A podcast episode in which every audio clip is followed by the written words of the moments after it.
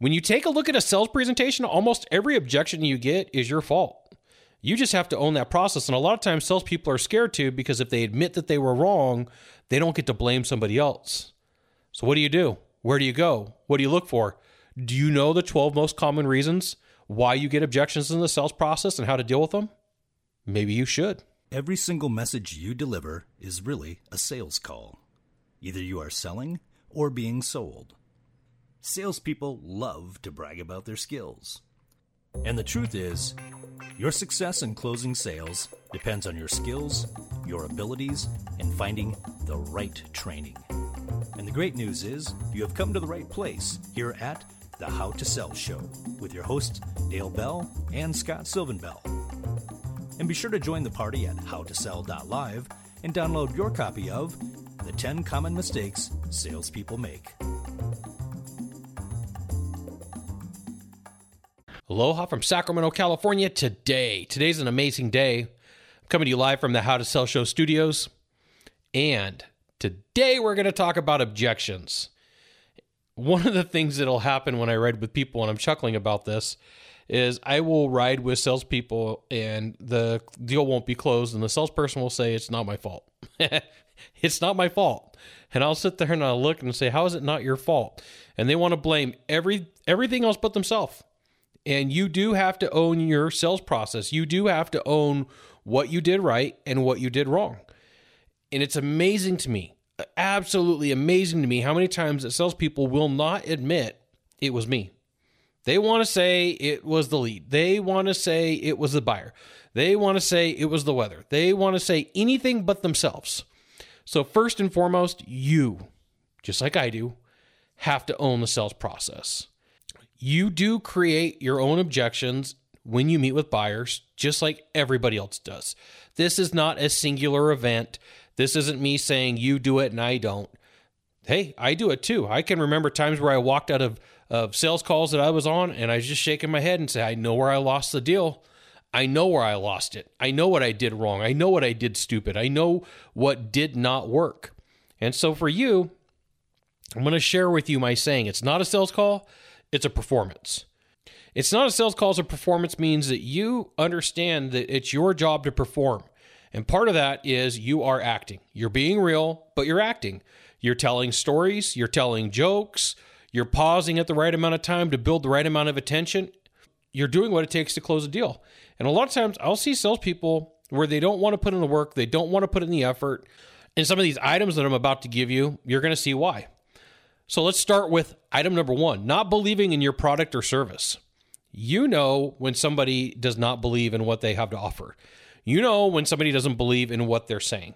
Their vocal pitch and tone is wrong, the energy is wrong, the word pacing is wrong.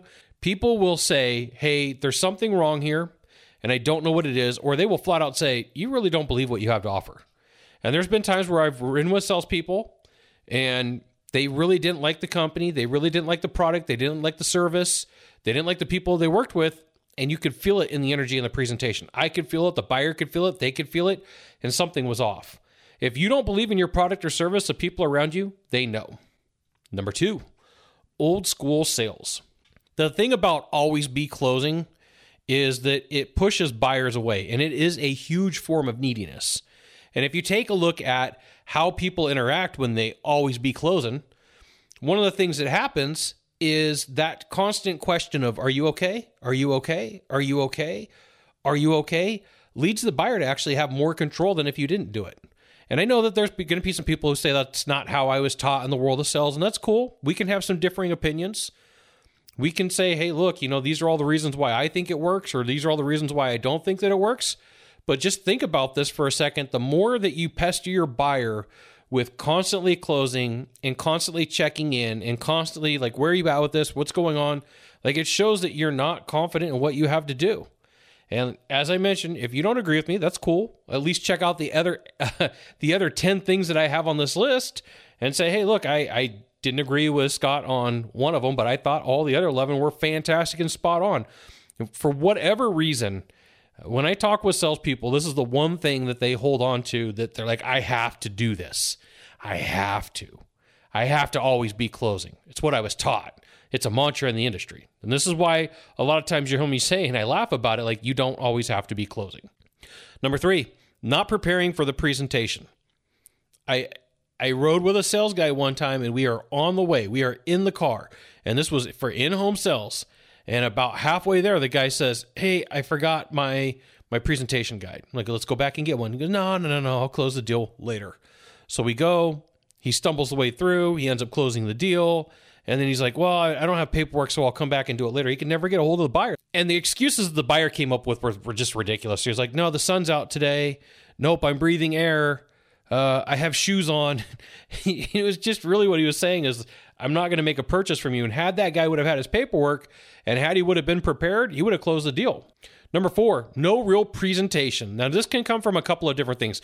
This can come from buddy selling, which is like, you got a house, I got a house. You got a boat, I got a boat. You like a sport, I like a sport. And then on the on the opposite end of that is going to be fly by the seat of your pants. Just say whatever you say, show up and throw up. Hopefully something's going to work. Uh, and it hardly ever does. And I'm going to give you a generic formula and you could take this and map out your presentation, or you could take your presentation for real and map it out. But it usually goes down something like this rapport. That's like, hey, I like you, you like me. Here's all the cool things that you got. Here's all the cool things that I got. Then there's discovery. What's your problem? What's your pain? What's your risk? What are you going to do? Some consequence questions, some reversing questions. Next on the list is going to be presentation. You're going to somehow present based upon what was told you in discovery phase. Number five on this list, what you say in the presentation. You will talk around your greatest fears right there that you could have a sales presentation and you can have some information rapport, discovery, presentation, close, and objections. I use this example a lot for a reason because I don't know how long it took for me to figure this out, but it really does benefit you as a salesperson. I don't ever remember reading this anywhere. And I, in when I ride with salespeople, it's one of the things that I teach them. And it's like, hey, like hands down, you could be creating your own problems, especially if you have a fear of an objection. I love 80s movies. I love 80s movies because I was a kid in the 80s and I grew up in the 80s. And I'm going to give you a movie Ghostbusters. Ghostbusters.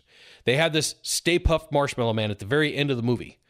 And they're up, the, the, the, the Ghostbusters are up on the roof and they're like, don't, don't think of anything. Don't think of anything. And then they go back and forth. And who thought of something? It was the Stay Puft Marshmallow Man.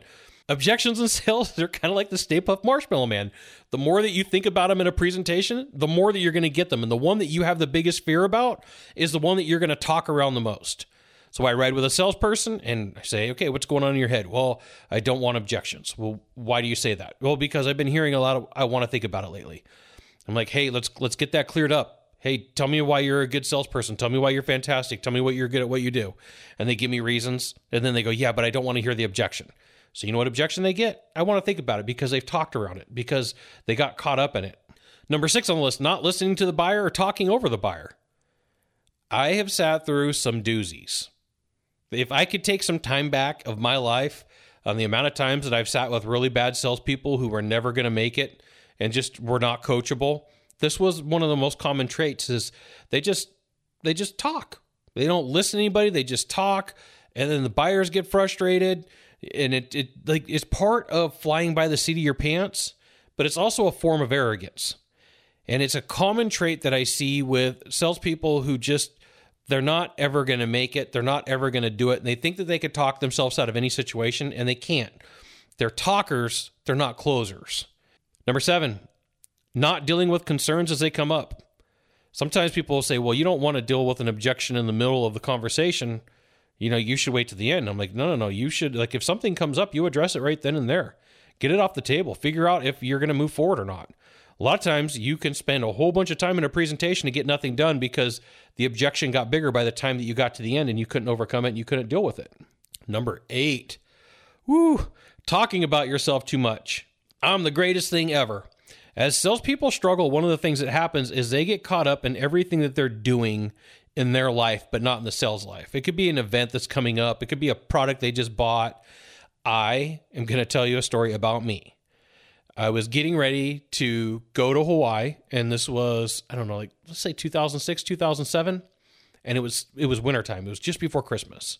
I had closed a deal and it was pretty significant and it was going to be a bunch of money. And like one of the things that happens is when you're done closing a deal, your brain's like, I'm tired. I'm just going to say what I'm thinking. I'm going to be dumb. And, you know, I'm young. Close the deal.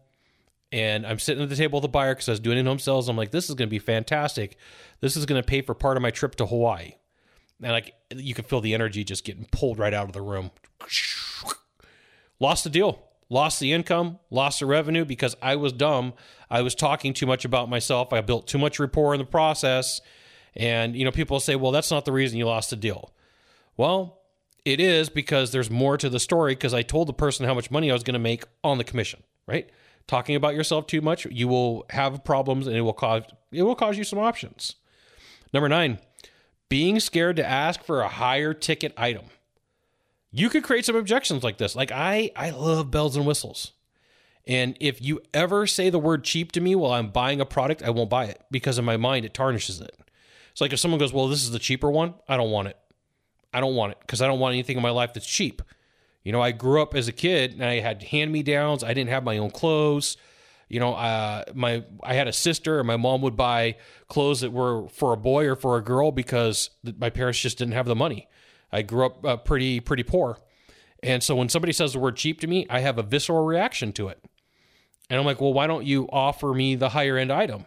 Well, I don't think you could afford it. Like you're making a value judgment about the buyer. Like you got to think about it that way. You don't know what that person's been through in their life. You don't know what they're going through. You don't you don't know those triggers they're going to get that. A lot of times salespeople are scared to ask for a higher dollar ticket because one, they don't want an objection, and two, they don't want they don't want to be rejected from an option that they pick. They're like they're picking the one that they would choose. And a lot of times that's not the one that the buyer wants. Buyers want bells and whistles. Buyers want good things. Buyers want awesome things. But a lot of times salespeople decide and say, this is what you're going to get. And I'm going to tell you, if somebody decides for me, I'm like, I'm not interested. Like, you're not listening to me. I don't want anything that's cheap. There's been times where I've gone places and people are like, we got one option. We got the cheap option. I'm like, take it off the table. Don't even tell me anything else. And they're like, why? And I'm like, I don't buy anything cheap. I like in my mind, it has no value. I don't want to spend my money on it. You could be pre-deciding, you could be prejudging, you could be predetermining where your buyer is and giving them not a good enough option. And they may say, I wanted something better.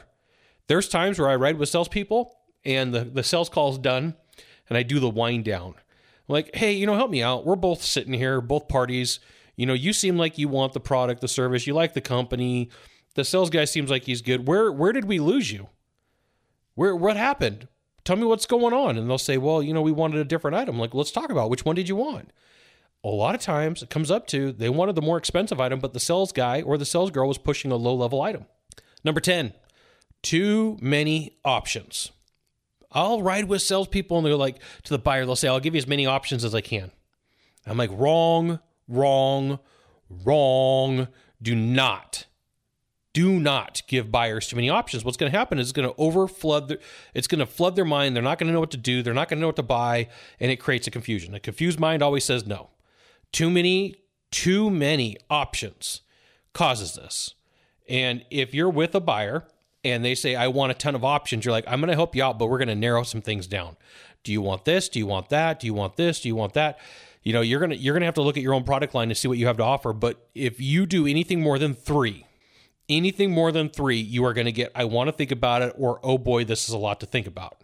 So I'm going to give you a little bit of an item. So if, like, let's say for whatever reason you go to Crazy Town, you know, you got clowns juggling in Crazy Town, you got people wrestling alligators in Crazy Town, you got people doing backflips on motorcycles in Crazy Town.